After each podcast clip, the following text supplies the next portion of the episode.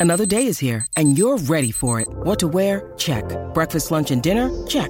Planning for what's next and how to save for it? That's where Bank of America can help. For your financial to-dos, Bank of America has experts ready to help get you closer to your goals. Get started at one of our local financial centers or 24-7 in our mobile banking app. Find a location near you at bankofamerica.com slash talk to us. What would you like the power to do? Mobile banking requires downloading the app and is only available for select devices. Message and data rates may apply. Bank of America and a member FDIC. Fox News marks Black History Month. Some will argue after Abraham Lincoln, the president that used his office most to help black Americans was Lyndon Johnson.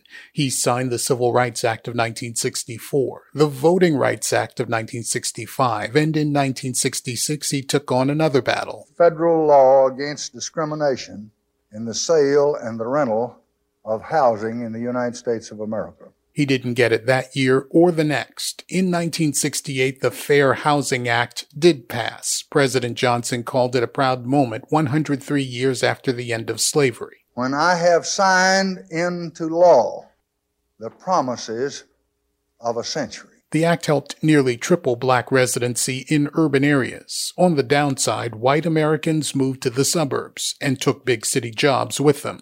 That led to the rise of ghettos where unemployment was common. Gernal Scott, Fox News. I'm Guy Benson. Join me weekdays at 3 p.m. Eastern as we break down the biggest stories of the day with some of the biggest newsmakers and guests. Listen live on the Fox News app or get the free podcast at GuyBensonShow.com. Listen to Fox News Podcast shows ad free on Fox News Podcast Plus, on Apple Podcast, Amazon Music with your Prime membership, or follow wherever you get your podcasts.